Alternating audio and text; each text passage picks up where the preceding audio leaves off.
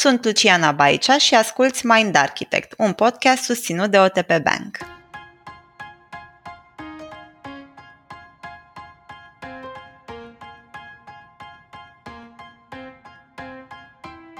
Unii dintre noi visează mai mult, alții mai puțin. Unii își amintesc visele în detaliu, alții nu rămân cu mai mult de o senzație după visul de noaptea trecută.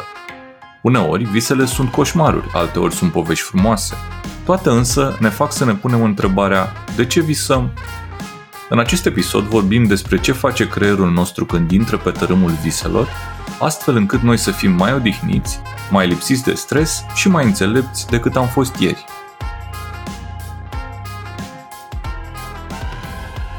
Paul, am auzit că în vise se manifestă viața inconștientă sau că visele pot prezice viitorul. E adevărat sau nu? Cum comentăm asta? Pa, dănuța, de cât timp așteptam eu episodul ăsta? Asta cu visele e o temă de dezbatere foarte frumoasă între mine și Alexandra, că fiecare vine cu perspectiva lui respectiva ei. Sunt două viziuni diferite. În psihoterapie, de pildă, visele sunt un portal interesant către viața inconștientă, asta e o primă perspectivă. În neuroștiință, visele pe probatele, pe demonstratele, au două mari funcții. Și aș vrea să le adresăm pe rând. Prima funcție pe care o propune neuroștiința și e mult inspirat din cartea Why We Sleep a lui Matthew Walker, despre care am mai povestit noi, prima potențială utilitate a viselor este că în timpul lor noi simulăm probleme pe care le avem în lumea reală, pe care le avem în viața de zi cu zi. De pildă, eu în momentul în care, nu știu, am avut recent un curs și era cu o echipă de management, era un curs de Process Communication Model pe care trebuia să-l țin în două zile, în engleză, cu un public destul de numeros și unde nu era foarte clar ce obiective au, cu un client de care mi-e drag și pentru care e foarte important pentru mine să iasă bine. Și atunci, multă activare psihologică la mine și călăresc și elefant în contextul cursului ăstuia, în noaptea dinaintea cursului, surpriză. Am visat că livrez un curs la o facultate cu un public nu tocmai prietenos de studenți străini și că iese prost.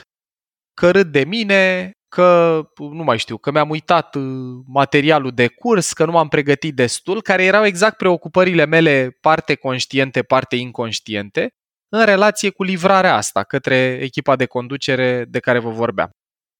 De ce dau exemplul ăsta, guys? Pentru că ce propune neuroștiința e că noi în timpul somnului, și când zic noi mă refer nu strict oamenii, chiar și mamiferele se pare că visează și visează cam cu aceeași utilitate, încercăm să simulăm inconștient, o să vorbim imediat și despre care sunt regiunile corticale care sunt suprimate în timpul somnului, lucruri pe care le avem de trăit în viața adultă. Dacă, de exemplu, eram la școală, visam mult că dau examen sau teză sau că copiez sau că mă prinde profesorul. E practic ca un antrenament într-un spațiu sigur, cum, uh, nu știu, poate ați văzut uh, Harry Potter, The Room of Requirement. Ei mergeau în camera aia care era dedicată antrenamentelor într-un cadru sigur. Și se pare că o primă utilitate a viselor este că ne ajută să simulăm în timpul somnului lucruri pe care noi avem a le trăi după aia când ne trezim, ca să fim mai pregătiți. Știți că elefantul găsește amenințător orice e nefamiliar, ce e nefamiliar pentru creierul nostru produce stres. Ce e familiar, adică ce am mai trăit, chit că am trăit-o inconștient în timpul viselor, e ceva pentru care sunt mai bine pregătit și mă stresează mai puțin. Asta e o primă funcție. A doua funcție a viselor, așa cum e propusă de neuroștiință, este overnight therapy, adică terapie gratuită în timpul somnului. Și aici e foarte interesantă ideea asta și ca să răspund sau ca să o aprofundăm un pic mai clar, trebuie să vă spun un pic ce regiuni din creier sunt active, respectiv care sunt dezactivate în timpul somnului. Regiunile care se activează foarte tare, dragilor, în timp ce dormim sunt așa regiuni care au de-a face cu orientare vizuală și spațială. În speță lobul occipital, de la deasup, ce avem deasupra cefei. Dacă puneți mâna acolo, e cortexul vizual, care permit percepție vizuală complexă. De asta visele poate să fie foarte bogate vizual. Cortexul motor, care mobilizează mișcare, care e undeva în partea de sus a capului, dacă spui mâna deasupra capului, acolo e cortexul ăsta motor, plus hipocampul și zonele învecinate care susțin memoria autobiografică, care ne permit practic să ne aducem aminte lucruri, deci regiuni implicate în memorie și, foarte important, centri emoțional, dragilor, cum ar fi amigdala, despre care am mai vorbit, și altă regiune care se numește ACC, Anterior Cingulate Cortex, care se pare că sunt cu aproximativ 30% mai active în timpul somnului decât când suntem treji, în timpul somnului cu vise, REM-ul. Dacă nu vă e familiară asta, vă recomandăm episodul despre somn, cu de ce somnul îți poate salva viața dintr-un sezon anterior. Deci, sintetizând, se activează mai tare regiuni implicate în văz, în mișcare, în memorie și în emoție. Ce regiuni se dezactivează? Aici e super interesant. Cel mai relevant este că în timpul somnului sunt dezactivate regiuni prefrontale, de la călăreț.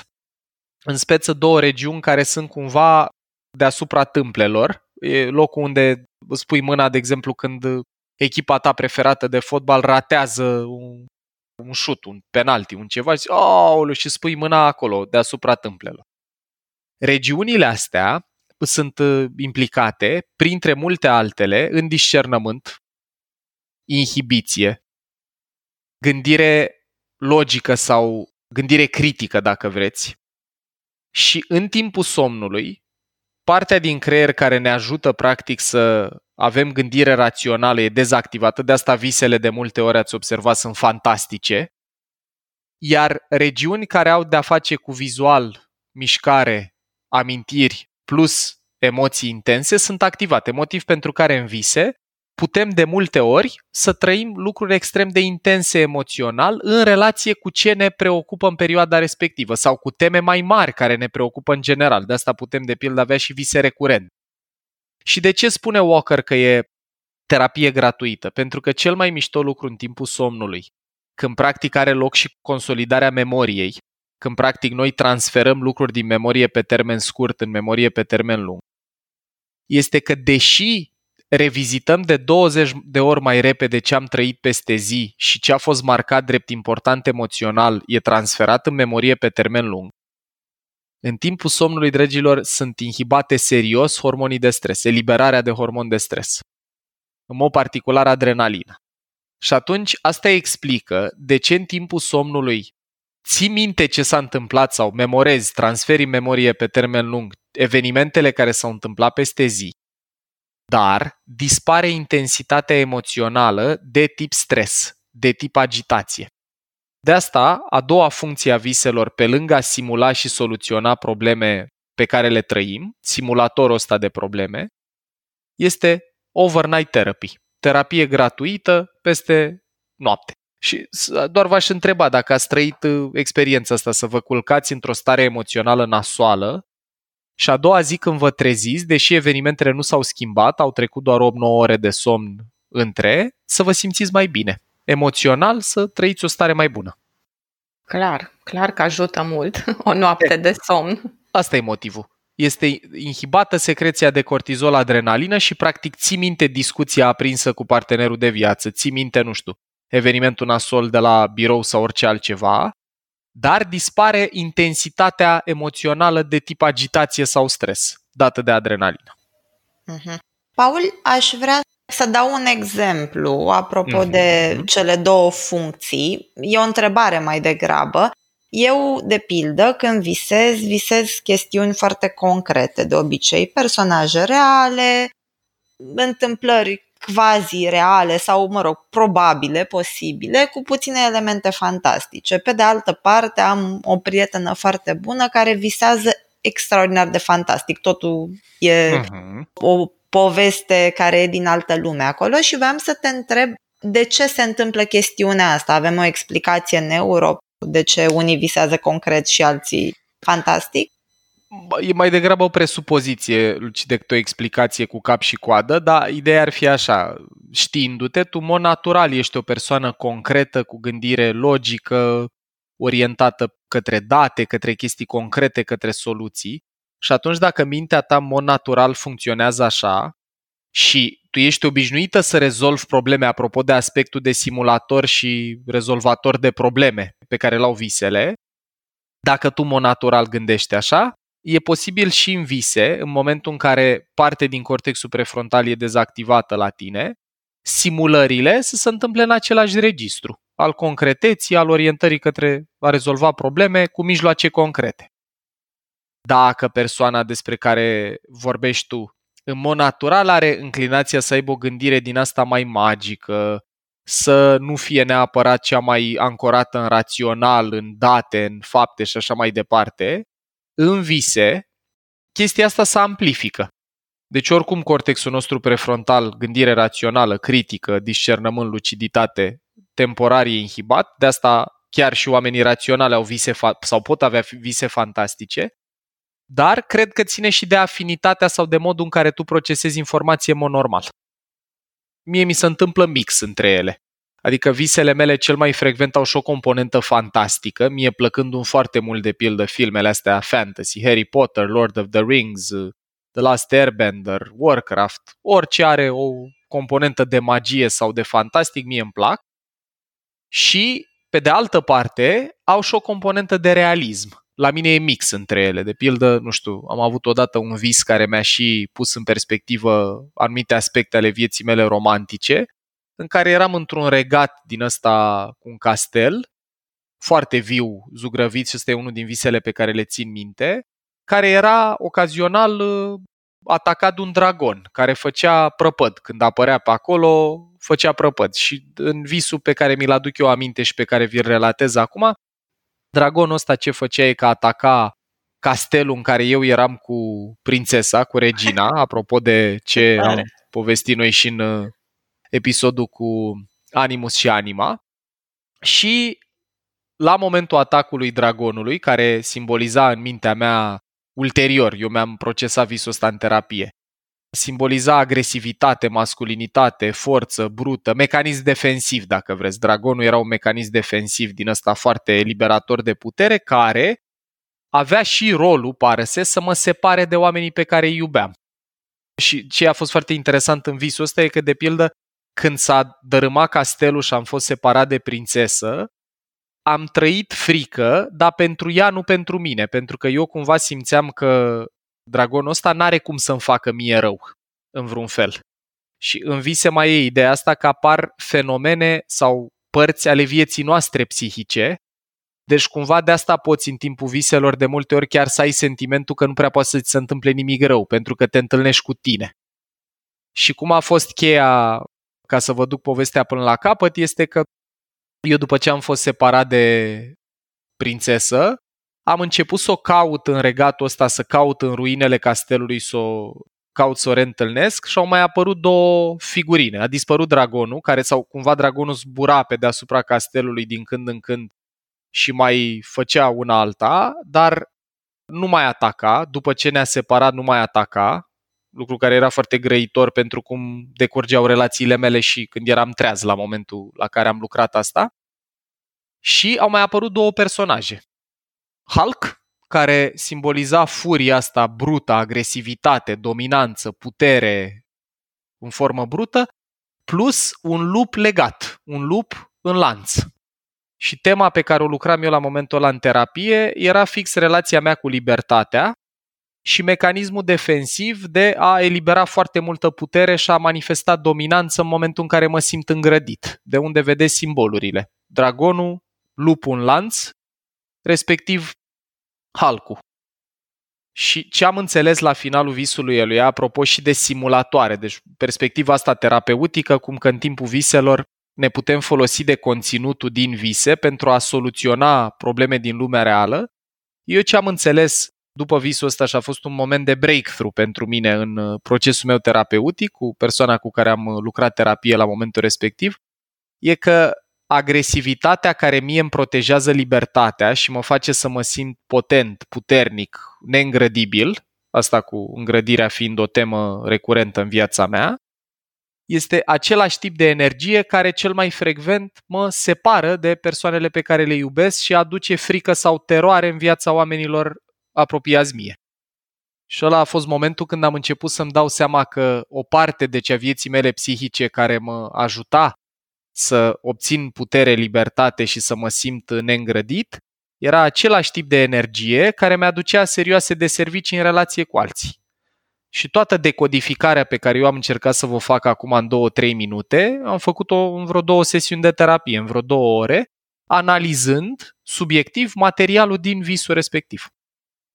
Să știi că, foarte interesant, pe lângă componentele astea deja discutate de vise cu foarte multă realitate, ce zicea Luci, sau în exemplu tău cu dragonul, cu parte fantastică, eu ce reușesc să-mi aduc aminte din vise e partea asta de stări și senzații, de emoții. Uh-huh. Poate nu am uh, neapărat amintiri despre vise factuale. cu personaje uh-huh. factuale sau fantastice, dar mă trezesc cu o stare de bine dimineața sau mă trezesc zâmbind și mi-aduc aminte un vis în care poate eram pe un câmp cu flori și era soare. Cred că ce vreau să spun este componenta asta de stări și senzații și mi-aduce aminte și de un film Inside Out sau tradus în românește Întors pe dos, un film de desene animate. E recomandare, dragilor, e temă da. pentru acasă. Dacă n-ați văzut filmul ăsta, e o super portretizare a rolului emoțiilor în viața noastră și un film pentru copii pe care trebuie să-l vadă toți părinții, pentru că e și foarte precis neuroștiințific, are multă acuratețe în cum e construit. Așa e, deci e extrem de recomandat. Ce am vrut să spun în partea de vise este o secvență în acel film în care personajele din capul fetiței, care au chiar denumiri de emoții, adică unul personaj este bucurie, bucurie furie. celălalt furie, tristețe, toate aceste personaje pregătesc fetița pentru un vis în ideea de a-i fi familiară o situație pe care ea urma să o întâlnească, adică se leagă exact. și de ceea ce spuneai tu. Simularea de care vorbeam. Da. Dorin, super exemplu. Două lucruri vreau să extrag din uh, ce ne-a povestit Dorin. Unul e că, de pildă, cum tu percepi lumea puternic în emoții și ai o nevoie puternică de stimulare a simțurilor, după cum știm din profilul de personalitate, din PCM, la tine filtrul ăsta, deci trăsătura asta, se manifestă și în vise, din cum ne-ai descris, că tu reții mult stări și senzații și componenta asta kinestezică mult mai puternic decât reții facts, detalii factuale la Luci, care are genul celălalt de filtre, în care ea e puternic orientată către date, ea ne-a mărturisit mai devreme că și în vise ea are multe vise factuale, cu oameni din lumea reală, cu chestii concrete, mai puțin simbolică, mai puțin abstractă. Deci iată cum și în timpul somnului se manifestă totuși similarități din cum funcționează mintea noastră și în timp ce suntem treși. Odată. Și doi, ce e foarte interesant în uh, Inside Out și mă leg aici de faptul că spuneam că nu doar oamenii visează, au observat uh, neurocercetătorii că și în cazul unui cățel, de exemplu, poate să viseze ca leargă. Și acolo ce face mintea lui e că simulează o situație din lumea reală, în care poate să luptă cu alt cățel, în care poate fuge de hingher, în care, nu știu, în funcție de ce a trăit vietatea respectivă, fie om, fie altceva, visele sunt terenul sigur de joacă. E cum era, nu știu, în uh, Inception, dacă vreți, când construiau o lume imaginară în care puteau să facă orice, să construiască orice teren de joacă relevant pentru problemele din viața reală din, de când suntem treși. Mai vreau să vă dau o idee interesantă, dragilor, apropo de motivul pentru care visele de multe ori pot fi ciudate sau simbolice. În momentul în care e inhibat cortexul prefrontal sau parte din activitatea lui e suprimată, visele capătă caracterul ăsta fantastic cumva, în care poți să zbori, poți să, nu știu, te lupți, poți să faci chestii care, rațional vorbind, știi că nu sunt posibile. Noi, practic, când visăm, avem un fel de gândire foarte similară cu gândirea pe care o aveam când eram puiuți, când eram copii, pentru că acolo cortexul prefrontal, nefiind maturizat, maturizându-se până spre 25 de ani, asta ne permite gândire magică. Și e interesant că, practic, în timpul somnului, în timpul viselor, noi putem să retrăim viața cu mintea de copil. Iată ce vă descriam cu Dragon, cu Hulk, cu lupul înlănțuit. Lupul ăla, dacă mi-aduc bine aminte, era fix unul din lupii din Game of Thrones, pe care îi avea familia Stark. Deci, aspecte care au fost tocate în memoria mea hipocampul a participat la asta, reapar în vise cu diferite încărcături emoționale ca simboluri pentru lucruri cu care eu mă lupt. Mai dau exemple clasice. De pildă, e o presupoziție care spune așa că dacă în timpul vieții conștiente, în timpul zilei, trăiești multă neputință, ești într-un job din care vrei să scapi, dar parcă nu prea ai cum că na, e creditul, e copilul, e greu să mă recalific, am o vârstă, am nu știu ce. Sau sunt într-o relație de cuplu în care mi-e tocmai bine, dar nu știu cum să ies, da așa. În timpul somnului, e foarte posibil să apară vise în care nu te poți mișca sau în care ești legat sau în care ești ferecat, ești în cușcă, ești în mlaștină, ești în nisip mișcător și așa mai departe, ele manifestând simbolic, în varianta asta abstractă, niște aspecte din viața noastră cotidiană. Motiv pentru care, în uh, încheiere, vreau să vă ridic următoarea minge la fileu, dragilor. Dacă ne ascultați și vi se pare relevantă conversația asta despre vise, poate să fie un aspect foarte util atunci când vi le amintiți, să le notați, Ia, să, să țineți un jurnal de vise, dacă vreți. Eu chiar fac asta în uh, Evernote, într-o aplicație. Și în timp să vă uitați care sunt temele care apar recurent. Pentru că dacă visele într-adevăr îndeplinesc funcția asta de a soluționa probleme din lumea reală, urmărind pe parcursul unui an care sunt visele recurente sau ce fel de vise aveți, sunt legate de relații de cuplu, sunt legate de sentimentul de libertate, sunt legate poate de a explora lucruri, vă pot da multă cunoaștere de sine. Vă pot ajuta să înțelegeți mai bine care sunt temele care populează și interesează mintea voastră inconștient. Pentru că în timpul viselor mai, se mai întâmplă ceva foarte interesant și anume apar emoții pe care în timpul vieții conștiente, în timpul zilei, nu ne dăm voie să le trăim. Și logica neuroștiințifică e următoarea. Dacă eu în timpul zilei, de pildă, am multă tristețe nemetabolizată, netrăită, dar nu-mi dau voie să o trăiesc, nu-mi dau voie să plâng, reprim asta. Care parte din creier exercita inhibiție? Mai știți? Vă suflu? Da. Nu mai, nu mai Cortexul știu. prefrontal. A, credeam că era ceva mai specific. Cortex e, dar ăsta e în linii mari. Și dacă în timpul somnului ăsta e inhibat, practic, emoțiile care în timpul vieții conștiente, când suntem treji, sunt ținute sub cheie, îngropate, cu ajutorul funcțiilor inhibitorii date de cortexul prefrontal, în timp ce dormim cum ăsta este inhibat, e dezactivat, încep să apară, dragilor, în vise, emoții, imagini, teme pe care de multe ori le evităm în timpul vieții conștiente.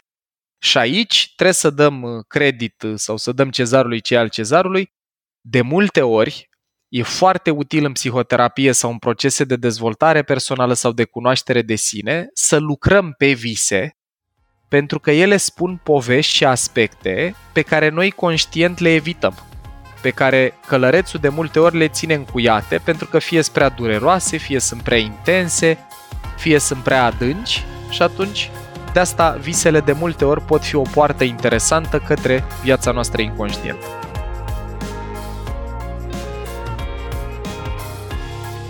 Ai ascultat un episod din podcastul Mind Architect al lui Paul Olteanu și al invitaților săi, Dorin, Dana și Luciana.